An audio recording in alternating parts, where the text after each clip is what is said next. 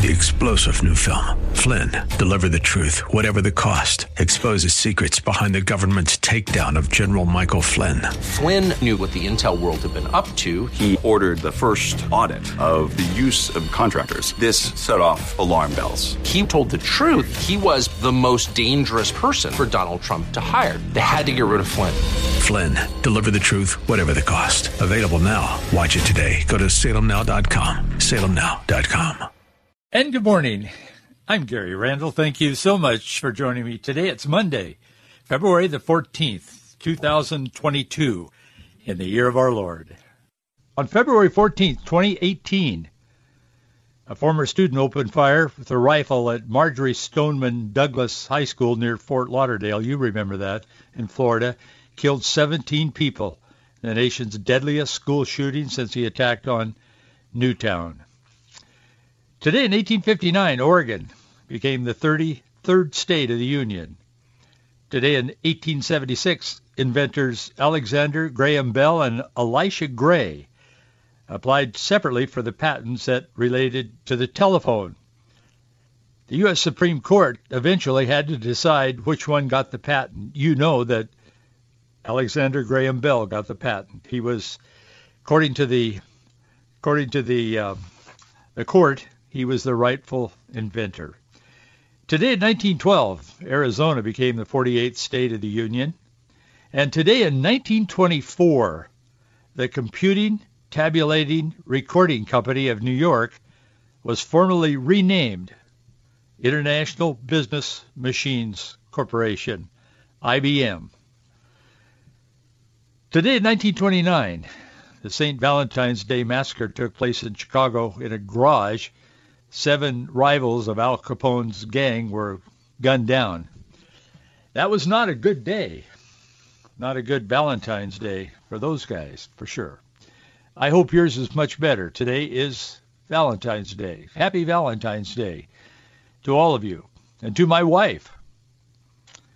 It's been a number of years since we became each other's Valentine and got married. We've had a great life together.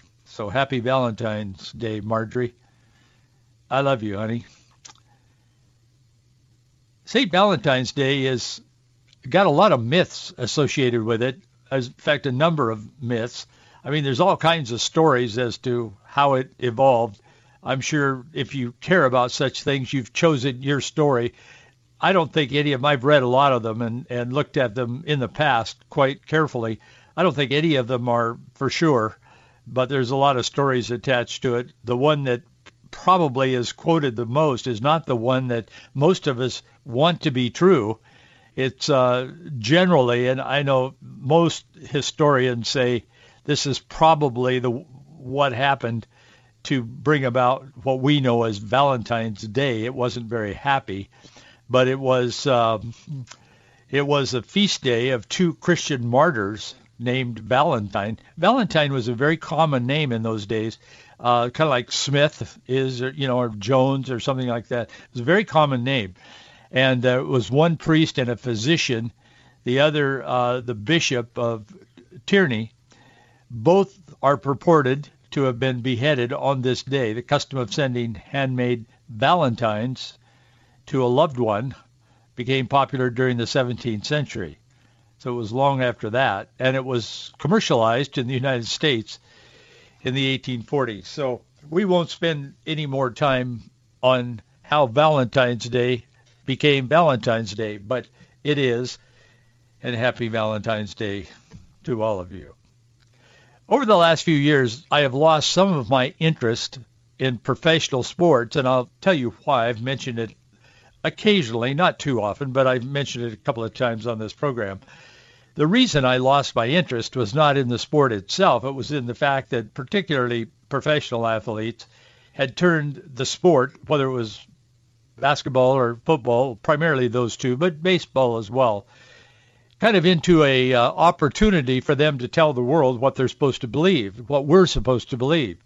And it generally had to do with Black Lives Matter or how bad the United States of America is while they're making millions and millions and millions of dollars. Well, that's kind of died down. And as that has died down, I've sort of peeked over the fence and started watching a little, you know, a little bit of sports again. I, I'll tell you, it really turned me off. I, I mean, as much as I love to watch sports, I just, you know, I said, forget it. I don't need to hear these spoiled brats telling me how bad this country is well, they're living the dream. I mean, go to S- Slovakia and see how it works out for you. That's the way I felt. So anyway, I watched the Super Bowl yesterday.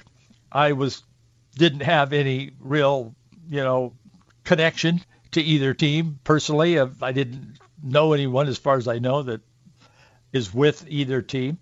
I have known a number of athletes in the past, professional athletes, pretty well but I didn't. But I did have there was an interest there and kind of a connection, particularly here in the Northwest, particularly in Washington State. So I was sort of paying attention to someone I've never met and had never heard of, I don't think, until just a few weeks ago. What caught my attention of Cooper Kupp, Cooper as in C O-O-P-E-R, and Kupp as in K-U-P-P. That's his name. As in the case of Cooper Kupp, I saw something that his wife said. It's kind of a Valentine story. She said, we have prayed for a season to glorify our Savior, Jesus Christ. That caught my attention. I thought this is a professional football player's wife saying this, playing for the Rams. She said that after they had won a game just a couple of weeks ago that ensured that the Los Angeles Rams would play in the Super Bowl on Super Bowl Sunday, which was yesterday. So I looked into that a little bit more, and I was interested to find that she and he were from Yakima. Wonderful people are born and raised in Yakima, and I know that. So I looked into it a little further. I found that he, Cooper, was born and raised in Yakima, and he too gives thanks to God for all good things. They're deeply committed. But the wife of this, he's a wide receiver for the Los Angeles Rams. And uh, he thanked the Lord after the game and uh, he thanked his wife for all she has done in their marriage and in their relationship over the years. He played football at Eastern Washington University, but he graduated from Davis High School in Yakima. He was brought to the Rams to the super to play in the Super Bowl this year, but he was brought to the Rams earlier.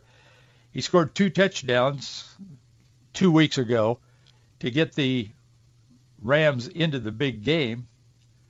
His wife, Anna, describes herself on her social media as a child of the king. That caught my attention as well. I, I like that a lot. She thanked God for all of his blessings in their professional life and in their personal life. She said this moment, two weeks ago, she said this moment, th- these moments, we thank God for every one of them she wrote on Instagram. She said, We have prayed for a season to glorify our Savior, Jesus Christ, and he is doing just that. She said, My lovely Cooper, her husband. According to Sports Spectrum, who wrote a story on it, and then a lot of people are writing stories on it now, but they wrote a story about these two kids. They're not really kids, they're in their 20s, but they're kids. Um, anyway, Spectrum wrote a story about him, and uh, they say Cooper shared that he instantly knew that Anna would someday become his wife when they met in high school. They met in high school as seniors during the track meet at Davis High School in Yakima, Washington. I knew that she was the one that I wanted to marry. He said, when I met her, they were 17 years old. He said, I knew I wanted to marry her when we first met in high school. He went home that day and told his mom, he said, Mom, I'm going to, I'm going to marry that girl. Well, he did. And um, they proceeded with their life. they both say we were just so aligned in terms of what our goals were and what we wanted uh, to do moving forward and what we wanted to be about as a couple. And the belief that football was the community and was the place, Cooper says, that I was supposed to be. He said that's where we were supposed to be. That's where God was placing us. He said a lot of people ask, why did you guys get married so young? Didn't you feel you were missing out? Anna told ESPN, she said, you're telling them no. We actually think the opposite. We feel so lucky to have found someone we love and cherish so much so much so early in life. Cooper went on to become a four-time FCS All-American, that's college, set 15 college records, 52 collegiate games, gained 600, 6,464 yards, a whole bunch of stats. But Cooper, who's 28 now, he reached new heights this season by being named a Pro Bowler and first uh, first team All Pro for the first time. So that was the run up to yesterday. That's what the press was saying about yesterday. So yesterday, with what I've told you as a backdrop, I was paying attention to him. I was watching him. I thought, boy, that kid loves Jesus and his wife loves Jesus. And I was, I knew then what I just shared with you. And so I thought, boy, I hope they win. That would be great. There's Christians on both teams, and I understand the criticisms. I've been criticism, uh, criticized for saying things like I'm saying right now, but I don't, I don't really care. I know there's teams on both sides playing they will win. So why does God favor one? I, I know the argument, but uh, aside with that, nonetheless, I knew about this kid, and I thought, well, I know he wants to glorify God, so Lord bless him. So I was kind of paying attention to him. But he proceeded caught a couple of touch, scored a couple of touchdowns yesterday in the Super Bowl. But the thing that that really set him apart was the fact that he caught the pass that won the game, the last score of the game, which caused his team to win. And in addition to that, he was given the most valuable player award for the game. And he, of course, said very appropriately he didn't go at it like in your face, but he when they interviewed him, and he was seen by more than 50 million households around the nation and the world, probably more than that even, but that was the initial count.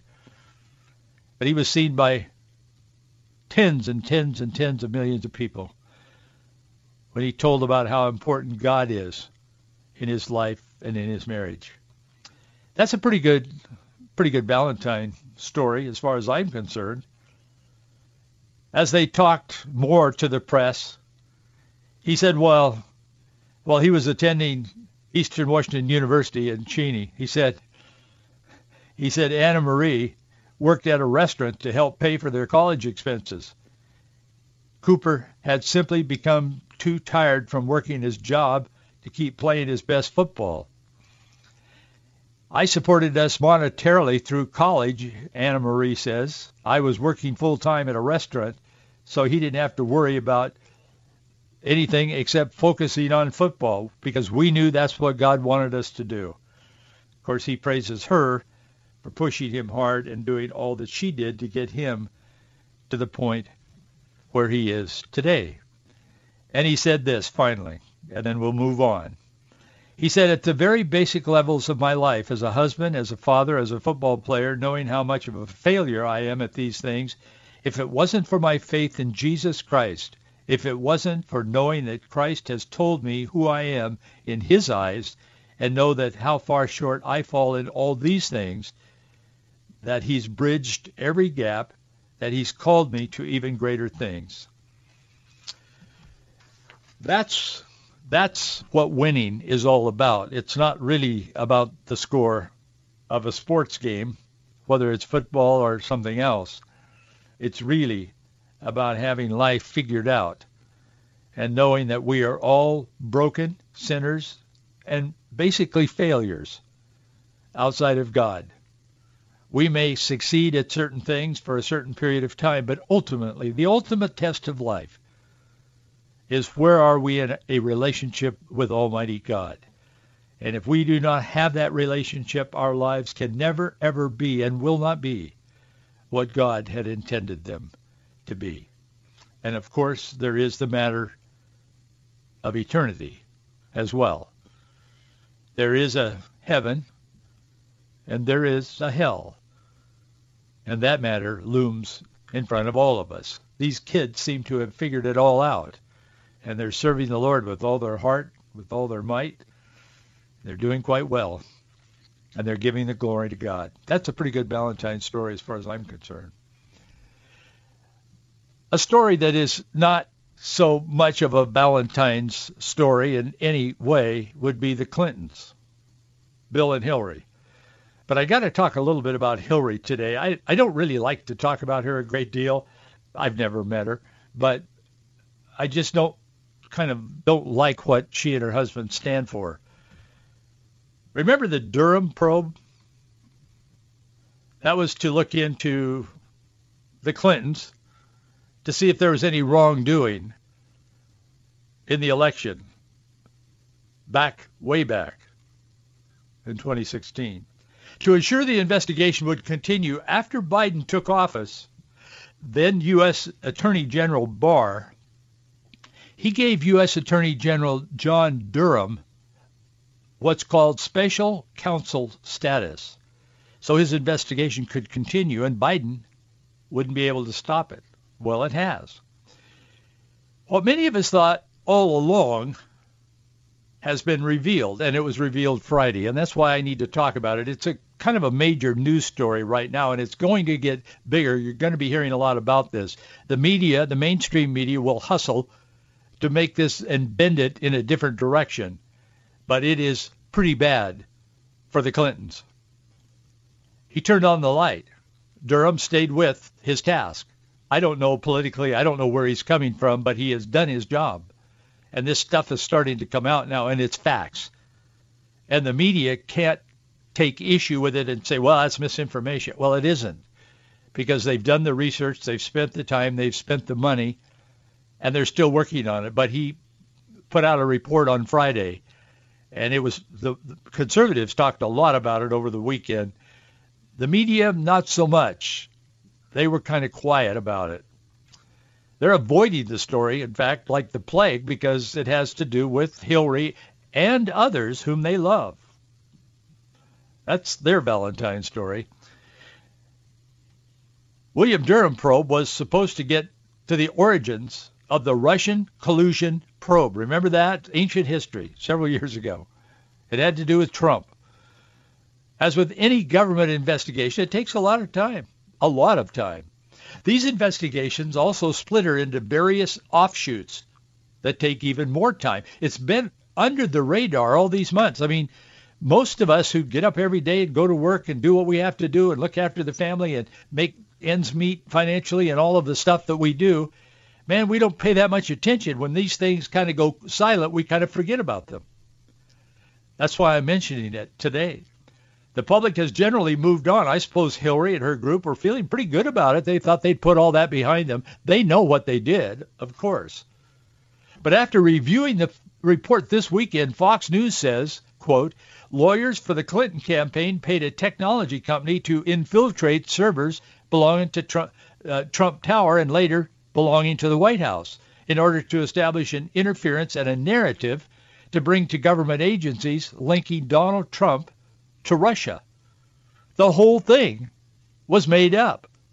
No wonder the media is so obsessed with misinformation because they are colluding with the Clintons and others to create misinformation, lies. The probe is continuing as it nears the top of the power pyramid. And as these things go, the further they go into these kinds of Watergate was that way, and finally Nixon resigned over it. And many are saying, not just conservatives, but many, people that are consider themselves moderate or even some on the left are saying this is a bigger deal than Watergate was. So as this continues, it's getting closer and closer to the top of the pyramid power in America of the left, which certainly Hillary and Obama's and all those guys are part of it. Joe Biden, of course. What else did they do? They have already shown Durham in his investigation has found evidence that Hillary Clinton has broken the law. What they did is illegal. You can't do that in America. It continues. We'll see what happens. But on this report on Friday, it's very revealing. In February of 2021, just a year ago, the Associated Press reported that with some concern, they were kind of suggesting that maybe Barr shouldn't have given Durham that special counsel status so he could continue this probe about the Trump presidency into the Biden presidency. They knew more than they had reported, I think. Fox News summarized Durham's filing on Friday with this, and I'll share just a little bit of what they said. Lawyers for the Clinton campaign paid a technology company to infiltrate servers belonging to the Trump Tower, later the White House. Durham filed a motion on February 11th, that was Friday, focused on potential conflicts of interest related to the representation of former Clinton campaign lawyer Michael Sussmann, who has been charged with making a false statement to a federal agent. Sussmann has pleaded not guilty. The indictment against Sussmann says he told then FBI uh, General Counsel James Baker in September of 2016, less than two months before the 2016 presidential election, that he was not doing work for any client when he requested and held a meeting in which he presented purported data and white papers that allegedly demonstrated a covert communications channel between the Trump organization and Alfa Bank, which has ties, very strong ties, ownership ties to the Kremlin. But Durham's filing on Friday, this past Friday, in a section titled Factual Background, it reveals that Sussmann had assembled and conveyed the allegations to the FBI on behalf of at least two specific clients, including a technology company, which they call in the report Tech Executive One, at a U.S.-based internet company, and they call that company, they don't name it, but it's a, they call it Internet Company One, and the Clinton campaign.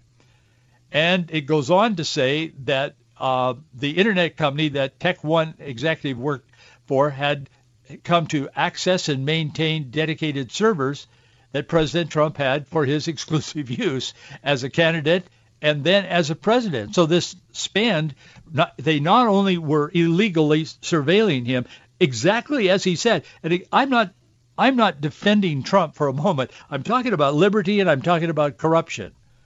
I mean, Trump can defend himself, but what he said is now what Durham is saying. They were doing that stuff.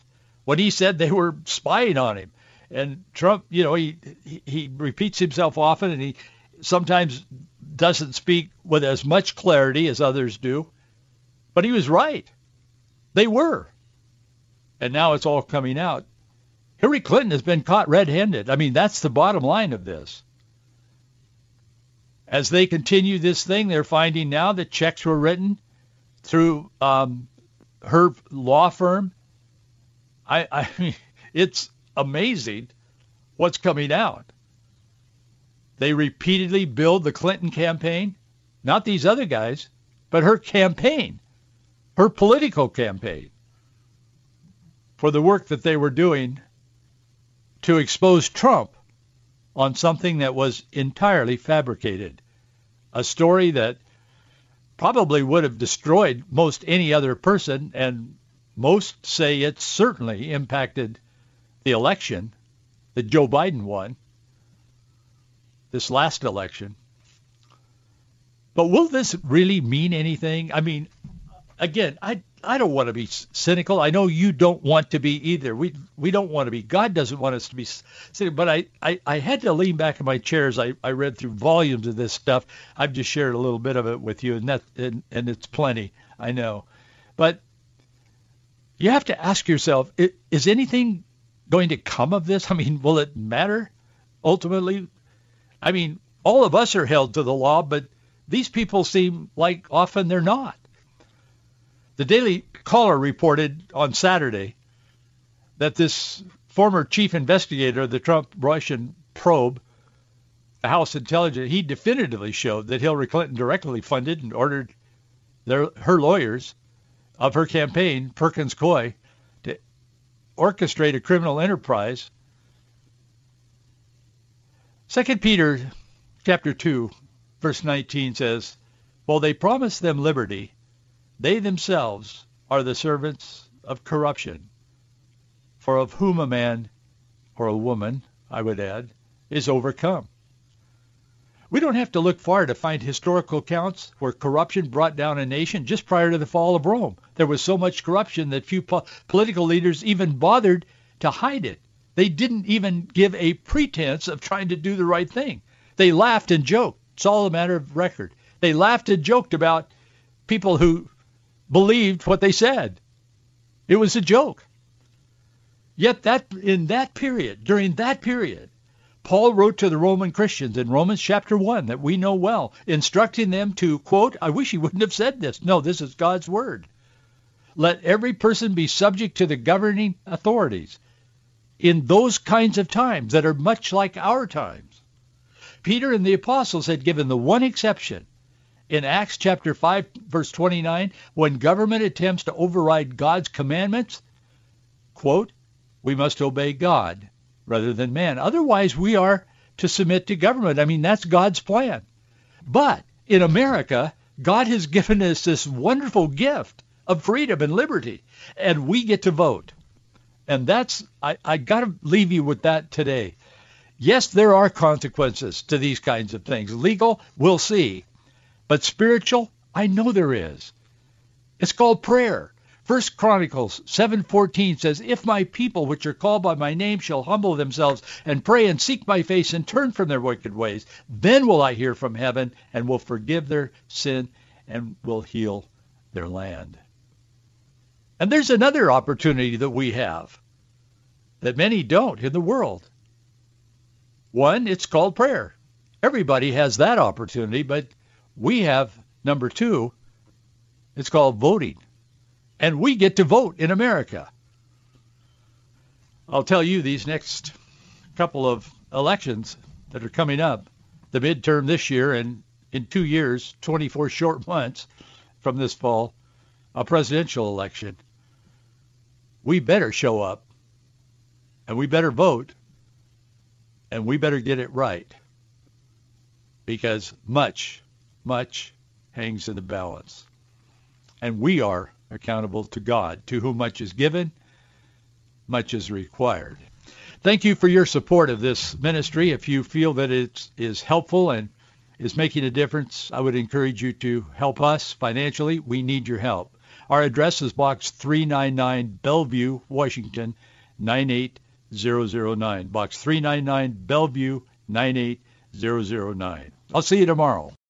Three-star general Michael J. Flynn, head of the Pentagon Intelligence Agency, knew all the government's dirty secrets. He was one of the most respected generals in the military. Flynn knew what the intel world had been up to. He understood its funding. He ordered the first audit of the use of contractors. This set off alarm bells.